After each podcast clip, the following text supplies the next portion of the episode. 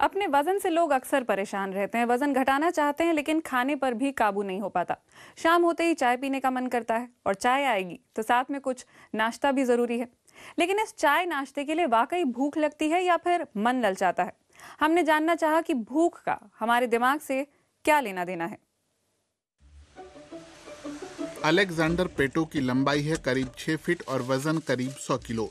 उन्हें नियमित भोजन के लिए मुश्किल से ही वक्त मिलता है। नतीजा ये होता है कि वो अक्सर जंक फ़ूड खाते हैं। शरीर कहता है खाओ मैं भूखा हूँ। ये बाध्यता है आप रोक नहीं सकते।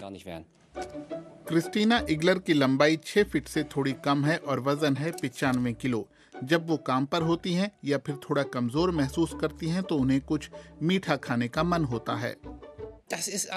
यह भूख बिल्कुल नहीं है। यह एक तरह से इनाम जैसा है। ऐसा कुछ जो आपको ध्यान लगाने में मदद करे। मेरे ख्याल से आप कह सकते हैं कि चॉकलेट का मीठा होना लत डालता है। रिसर्चर अब जानते हैं कि आप जो महसूस करते हैं और आप जो खाते हैं, उसके बीच सीधा संबंध है। दिमाग का संवेग आपको बताता है कि ये खाना खाने से आपकी भावनात्मक भूख भी मिटेगी। थाली चटकर खाना या फिर खुश होने के लिए मीठा खाने जैसी आदतें बहुत कम उम्र में ही पड़ जाती हैं। लोग अपनी भावनाओं को नियंत्रित करना चाहते हैं। खास तौर से नकारात्मक भावनाओं को जैसे अकेलापन उदासी निराशा। आजकल खाने का संबंध भूख या पेट से खत्म हो गया है। यह एक समस्या है, क्योंकि लोग सही मात्रा में नहीं जान पा रहे हैं और वो बहुत ज़्यादा खा लेते हैं। ल्यूबेक यूनिवर्सिटी के वैज्ञानिकों ने ऐसी आदतों और भावनाओं के बारे में पता लगाया है, जिनका इस बात पर असर होता है कि हम कितना खाते हैं। औद्योगिक देशों में जहाँ पर्याप्त खाना मौजूद है, वहाँ दिमाग ये नहीं जान पाता कि कब हमारा पेट भर गया। यहाँ के वैज्ञानिकों ने 30 लोगों पर एक रिसर्च शुरू की। इनमें आधे मोटे और आधे लोग ज़रूरत से ज़्यादा पतले थे। इन सब लोगों को चीनी का एक घोल और खाने में कई तरह की कैलोरी दी गई। हम जानना चाहते हैं कि क्या मोटे लोगों के दिमाग में ऊर्जा का स्तर सामान्य लोगों की तुलना में अलग से बढ़ता है?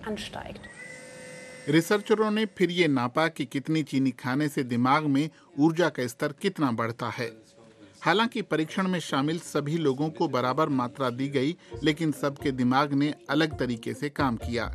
जिन लोगों का वज़न सामान्य था, उनमें ऊर्जा का स्तर 20 फ़ीसदी बढ़ गया और उन्हें इसके बाद भूख महसूस नहीं हुई।